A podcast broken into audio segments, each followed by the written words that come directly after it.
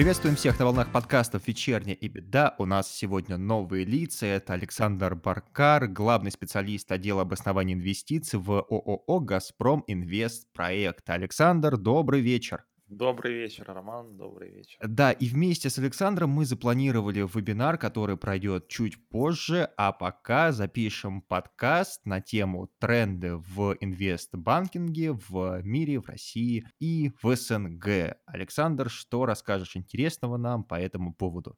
На самом деле я хочу начать с того, что если мы посмотрим сейчас на ту ситуацию, которая происходит на мировых рынках, прежде всего на фондовых рынках, самая пресловутая мартовская коррекция, вызванная коронакризисом, и взглянем просто на акции инвестбанков э, и сравним их с акциями обычных банков американских, мы увидим, что по какой-то причине инвестбанки у нас чувствуют себя гораздо лучше, нежели классические банки. И возникает вопрос, да, казалось бы, риски и там, и там существуют. И еще в прошлом году, в начале этого года, многие инвестбанки хоронили и говорили, что их ждут очень тяжелые времена. Я по-прежнему считаю, что, в принципе, банковский сектор ждут тяжелые времена, вне зависимости от того, с каким сегментом бизнеса мы имеем дело а, с чисто коммерческим банкингом или с э, инвестбанкингом. Корона-кризис открывает новые возможности для инвестбанков, а именно возможности, связанные как раз с особенностями ведения их бизнеса. Прежде всего с тем, что а, в настоящее время появляется огромное количество возможностей, огромное количество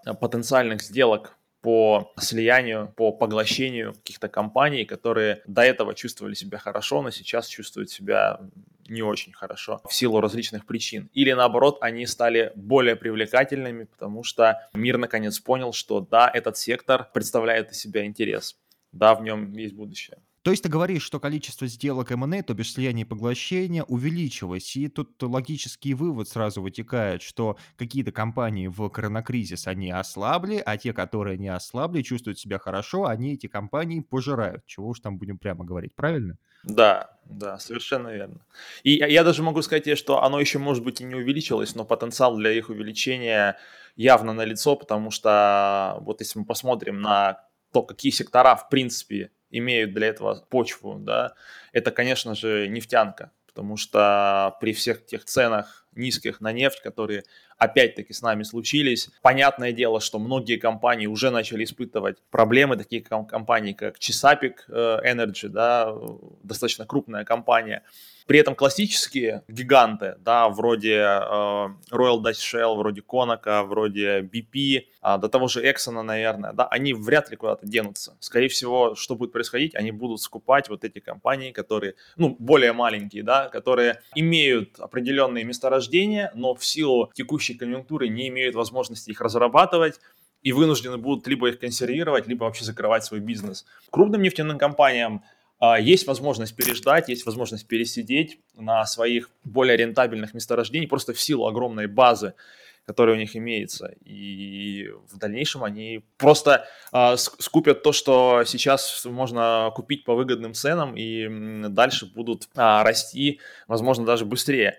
А, это вот лишь такой первый пример, который лежит на поверхности, да. Я при этом не уверен, что, например, та же ситуация нас ждет в туристической сфере или около туристической сфере, там в каком-нибудь э, отельном бизнесе, возможно, да, или в авиаиндустрии, потому что здесь все гораздо хуже. Здесь нет явного э, лидера, который, в принципе, готов спокойно э, пожирать все, что оказывается на его пути. Э, здесь вообще, в принципе, уже, наверное, меняется полностью история, да, с восприятием этого бизнеса как такового, потому что уже вот этот заданный тренд на постоянные перемещения ставится под сомнение в условиях этих рисков.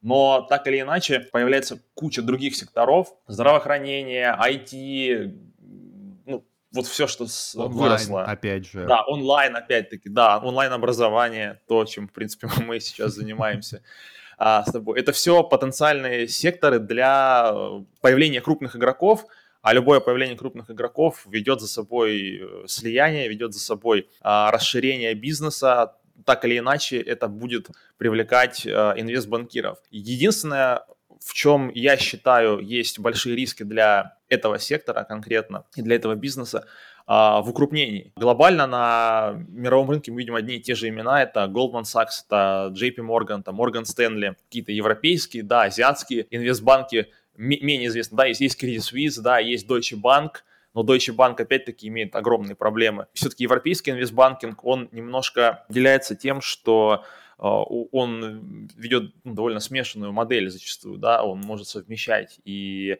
инвестбанкинг, и коммерческий банкинг, и, соответственно, и все риски а, он несет сопутствующие в данном случае. У американцев в этом плане ситуация получше, потому что они а, могут концентрироваться на определенном сегменте, и за счет того, что у них есть имя, у них есть уже какие-то определенные компетенции – в этом направлении, они могут позволить себе делать бизнес гораздо эффективнее и расширяться, и, возможно, расширяться за счет более мелких игроков.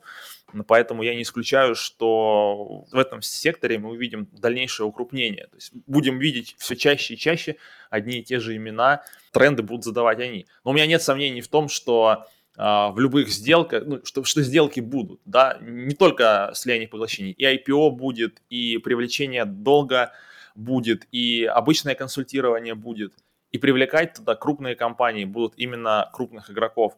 Поэтому, естественно, крупные игроки будут себя чувствовать, на мой взгляд, вполне неплохо.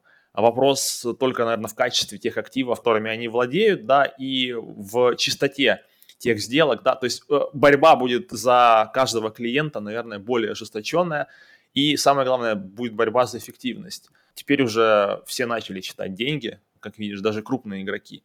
То есть э, нет э, уже такого защищенного сектора, где условно люди купаются в деньгах и могут позволить себе не задумываться о том, а стоит ли вообще эти траты осуществлять или нет. То есть, скорее всего, э, здесь мы тоже увидим определенные подвижки, э, возможно, связанные с тем, что э, ну, для инвестбанков, наверное, офисная работа сохранится, потому что это еще такая больше имиджевая история. Но я вот э, тоже предполагаю, что очень большой объем сотрудников, которые не каждый день заняты, да, или не полностью заняты вот именно в инвестбанкинге, а работают как бы по совместительству, или, возможно, их привлекают к каким-то задачам, или, возможно, их работа не связана с тем, чтобы, выражаясь так фигурально, торговать лицом, да, потому что инвестбанкинг это, в принципе, во многом торговля именно лицом, а вот основная часть работы 24 на 7, она ведь скрыта за э, топ-топ-менеджментом, да, или теми людьми, которые ходят э, и договариваются о каких-то либо сделках. Поэтому те люди, которые торгуют лицом, они, скорее всего, будут продолжать ходить в офисы. Те люди, которые делают большую часть работы, это расчеты, это модели, это презентации, они, возможно, вообще перейдут э, из офисов на удаленку и будут просто те же, те же функции выполнять, но уже из других мест. В этом, наверное, вот есть корень для повышения эффективности э, бизнеса на данный момент, который все прекрасно увидели вот в текущих условиях. Ну, даже если безжалостная IB позволит своим сотрудникам перейти на удаленку, это будет действительно прорыв в индустрии, да, в да, технологиях. Да. Ну, ну, мне кажется, к этому и идет, потому что каким бы ни был IB, да, в, в этом плане консервативным, мы понимаем, что они ведь тоже думают о своем имидже. И оставаться при этом, да, подвергать сотрудников риску, э, оставаясь вот таким беспристрастным ко всему тому, что происходит вокруг, а, они не будут э, так или иначе. Конечно, все зависит от того, насколько нынешняя ситуация быстро разрешится или как она разрешится.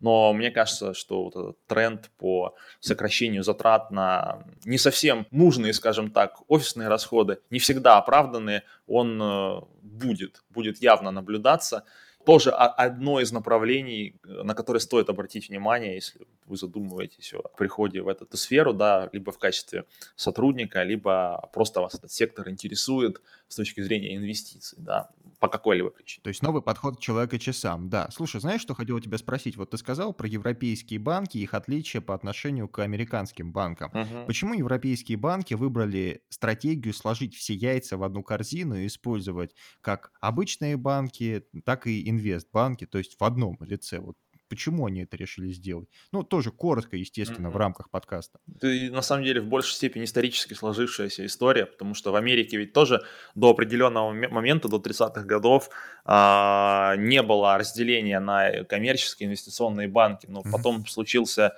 закон Гласа Стигала, и а, было жесткое разделение, а, ну, банкам было предписано свыше разделять деятельность просто по причине того, что чем отличается глобально, помимо тех услуг, которые предоставляют коммерческие банки, инвестиционные банки, инвестиционным банкам позволено гораздо больше риска брать на себя, потому что у них гораздо меньше регулирования. И, соответственно, их сделки, как правило, сопряжены с большой долей левериджа, да, или заемного капитала. Даже вот они привлекают заемный капитал в эти сделки и гораздо больше риска на себя берут.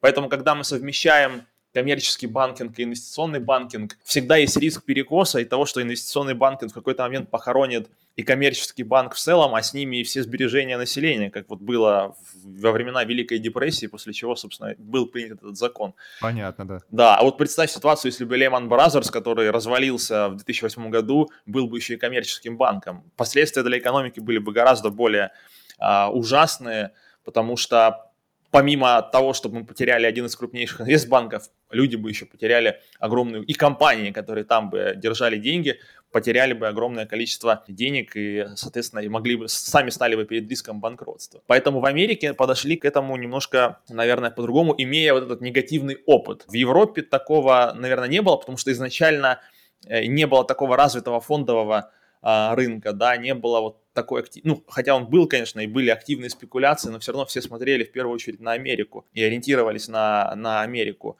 Здесь гораздо более консервативная система, гораздо более консервативный подход, и связано это в том числе и с тем, наверное, что, в принципе, европейская модель, она скорее а, модель крупных собственников, да, а американская модель – это модель распределенных собственников, то есть модель, где много собственников у крупных компаний, а Европа это крупные компании и крупные собственники. То есть это либо какая-то семья, либо какие-то конгломераты.